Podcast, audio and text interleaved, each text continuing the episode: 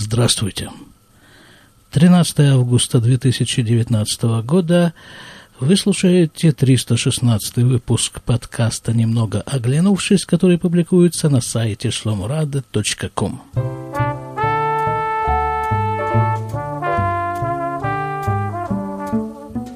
Сегодня мы поговорим о событии, Событие, которое переполошило некоторым образом нашу деревню буквально вот на прошлой неделе.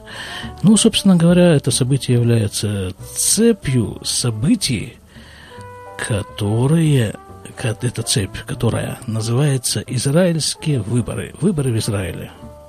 Вы будете смеяться, но у нас в Израиле очередные, внеочередные выборы – Прошлые выборы, как вы знаете, были в апреле, а вот, вот ближайшие выборы будут в сентябре. Что-то там у нас в Кнессете не срослось. Должен оговориться, что в силу вполне очевидных причин этот вот выпуск я веду из поликлиники, и он будет наполнен поликлиническими артефактами. Вы, наверное, их уже слышите. Это голоса секретарш – Вскоре за этим последуют голоса пациентов. Я надеюсь, что их будет не очень много. Поликлиника, как вы знаете, расположена в Иерусалиме. А деревня, в которой я живу, как вы знаете, расположена на некотором расстоянии к северу от Иерусалима, примерно в 20 минутах езды. Район Израиля, в котором находится моя деревня, называется Самария, а в недавнем прошлом это все называлось территорией. И это обстоятельство очень важно для той темы, которую мы поднимем в сегодняшнем выпуске. Итак, переполох в деревне. Переполох начался за два дня до, собственно, переполоха. Сейчас я найду тот СМС, который я получил в связи с этим. Минутку.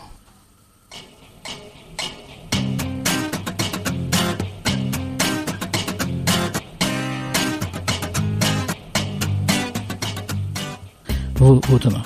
Вот оно. 7 августа 2019 года, 9 часов 15 минут. Эм, в связи с приездом важной персоны будет перекрыто движение э, вот на следующих э, дорогах э, внутри деревни.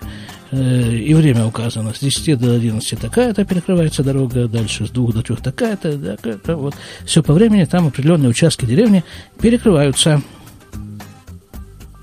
Автобусы в указанных районах деревни ходить не будут, и вообще будут некоторые осложнения в передвижении.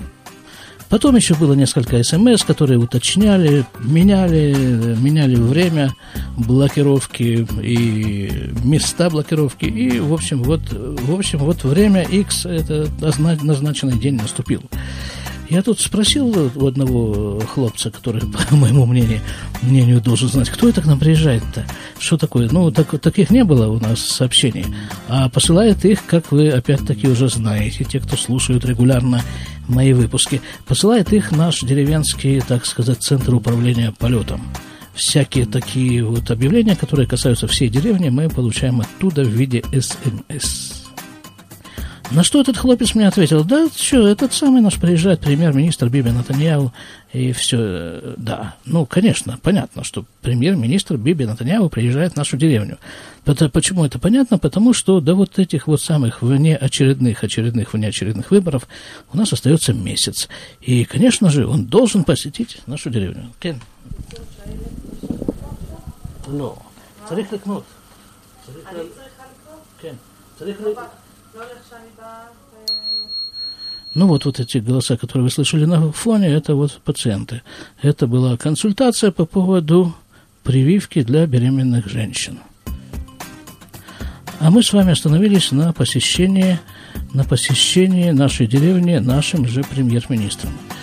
Так вот, я не помню, за 10 лет моего проживания в этом месте, я не помню, чтобы Биби Натаньяу... Во-первых, я не помню вот такого рода оповещения. Во-вторых, я не помню, чтобы Биби Натаньяу лично приезжал в нашу деревню. Зачем бы то ни было, и это показывает, это показывает, это свидетельствует о том, что дела, его предвыборные дела, в общем-то, скажем, прямо так себе. Ну хорошо, итак, наступил назначенный день, да, а у меня как раз на это время э, обычно запланирована физкультура.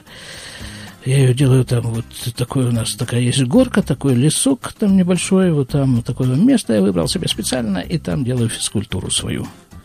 Ну и вот выхожу я из дома и вижу, что действительно что-то в деревне происходит деревня нафарширована полицией. Причем полиция это такая автомобилизированная, как бы. Вот просто вот так, чтобы полицейский там стоял, ходил, лежал и сидел. Вот такого не видно. Они все сидят, но сидят в машинах. Стоит машина посреди дороги, прямо действительно посреди дороги. Стоит машина полицейская, мигает своими синими красными огоньками. А внутри сидят, сидит полицейский.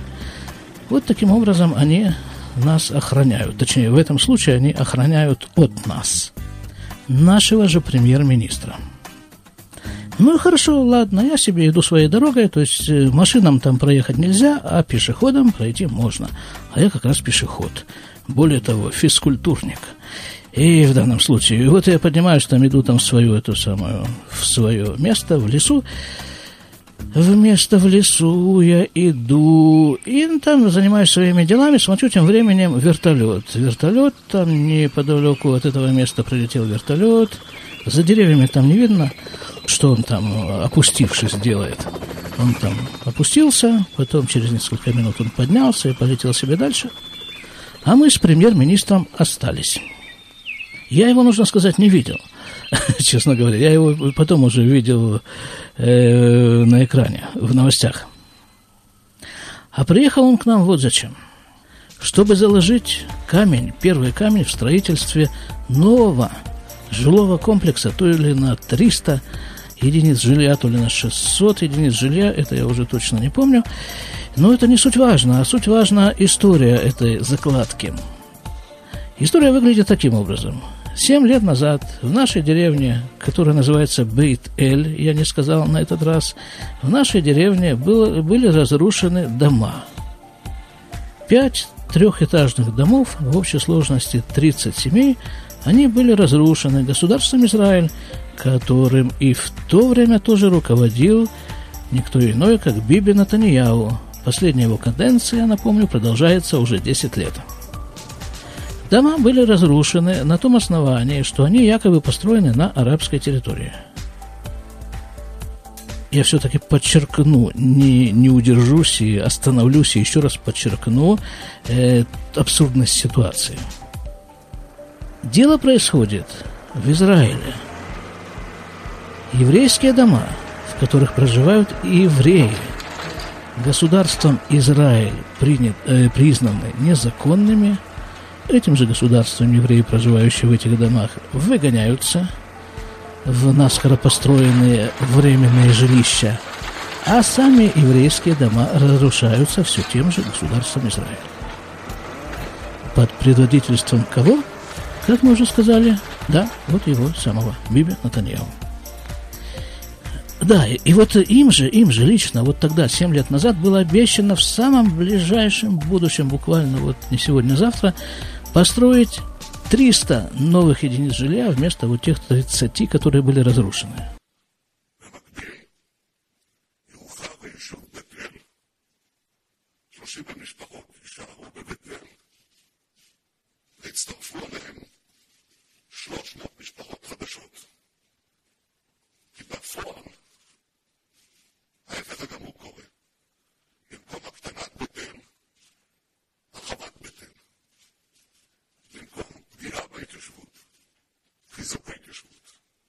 Триста.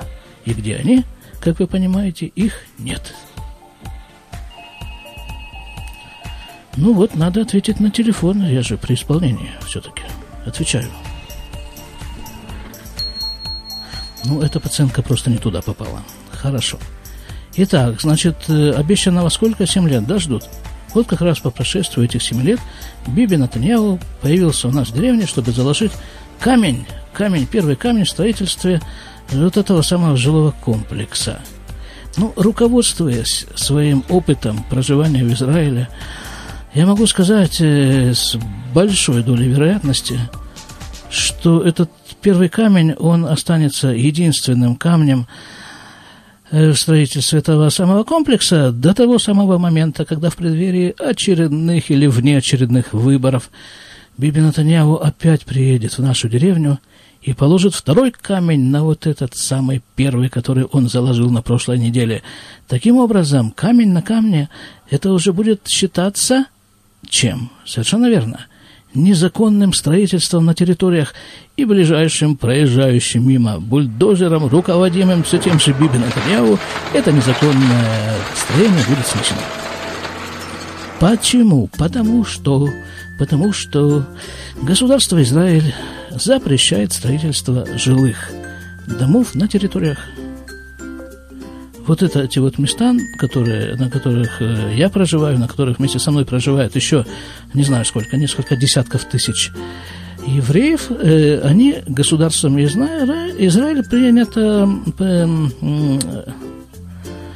относить к тем местам, на которых, на которых строительство почему-то запрещено. Кстати, мы в неплохой компании находимся. Туда же отнесена еще и, отнесена еще и часть Иерусалима. Строить жилые дома там запрещено. Почему, спрашиваем мы дружно.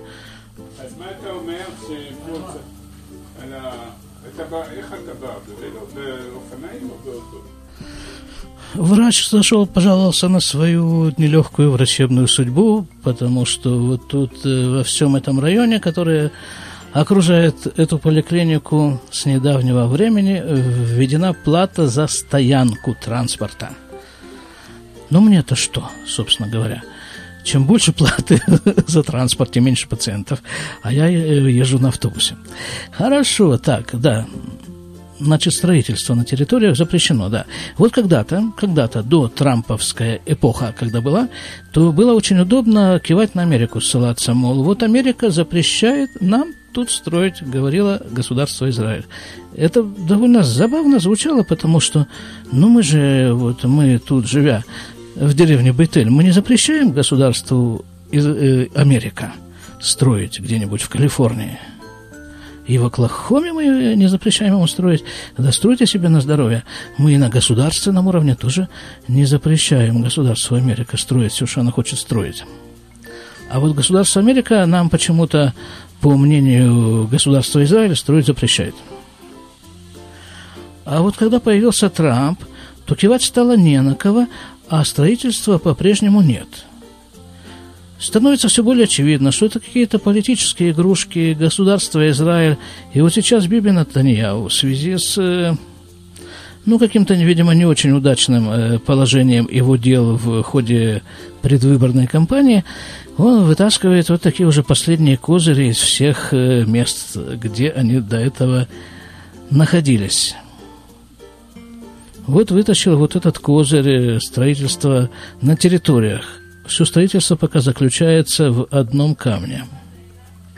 Но якобы этот камень должен привлечь э, какие-то толпы избирателей, которые пустят бумажечку с надписью «Ликуд», партия, возглавляемая Биби Натаньява, пустят эту бумажечку в урну. А пока тем временем э, идет там очередная такая машинная возня в связи с выборами, и мышиная возня имеет такой определенный вектор, совершенно определенный вектор, все объединяются. Вот раньше было некоторое количество мелких партий, э, крупных партий. Крупных партий, собственно, было две, как обычно, традиционно в Израиле. Эм, ну, есть некоторые изменения в, области крупных партий тоже, но в основном было множество каких-то мелких партий, которые там отхватывали свои 5-6, э, ну, может быть, 8 Э, голосов. Э, точнее, не голосов, а места в Кнессете. И все были довольны. А теперь вот эти мелкие партии начали объединяться, объединяются, объединяются, объединяются. Ну и, ну и посмотрим, что из этого всего выйдет. На, эти, на этом фоне мой, так сказать, любимчик в этой предвыборной гонке по имени Моше Фейглин, который возглавляет партию «Зеут», он как-то затерялся. Вот перед этими выборами его как-то вообще не слышно, не видно. Я думаю, как-то такое у меня подозрение есть, что и после выборов его тоже будет не слышно и не видно. Но, тем не менее, он остается моим любим, любимчиком. И э, вот, и, значит, одна из его программ, одна из основных пунктов его программы – это легализация анаши. Или же, как это принято называть официальным языком, каннабис – что не меняет сути дела. Легализация каннабиса, да. Ну, действительно, вот, э, ну, есть, э, есть такая такое направление в политике. Вот запретить. В израильской, э, в израильской политике существует только это направление. Запретить. Запретить строительство на территориях, запретить все, запретить все. Запретить, в частности, вот, вот эту самую вот каннабис. Это мне очень сильно напоминает борьбу с пьянством и алкоголем, э, с пьянством и... Какое второе слово? Алкоголь? С алкоголем? Нет, не с алкоголем, а с ну, с, вот с чем-то там, с, с пьянством, скажем, в России. Как бороться с пьянством?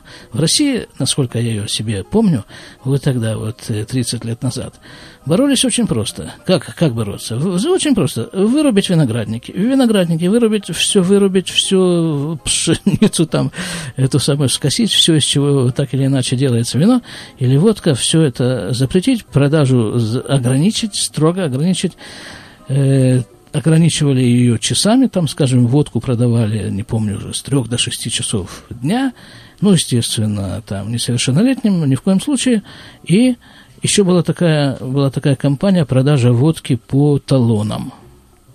А если у кого свадьба, товарищи, то государство, а государство СССР шло навстречу брачующимся и давало им какую-то такую стопку талонов, ну, чтобы, в общем, пожениться было на что. Ну и что народ?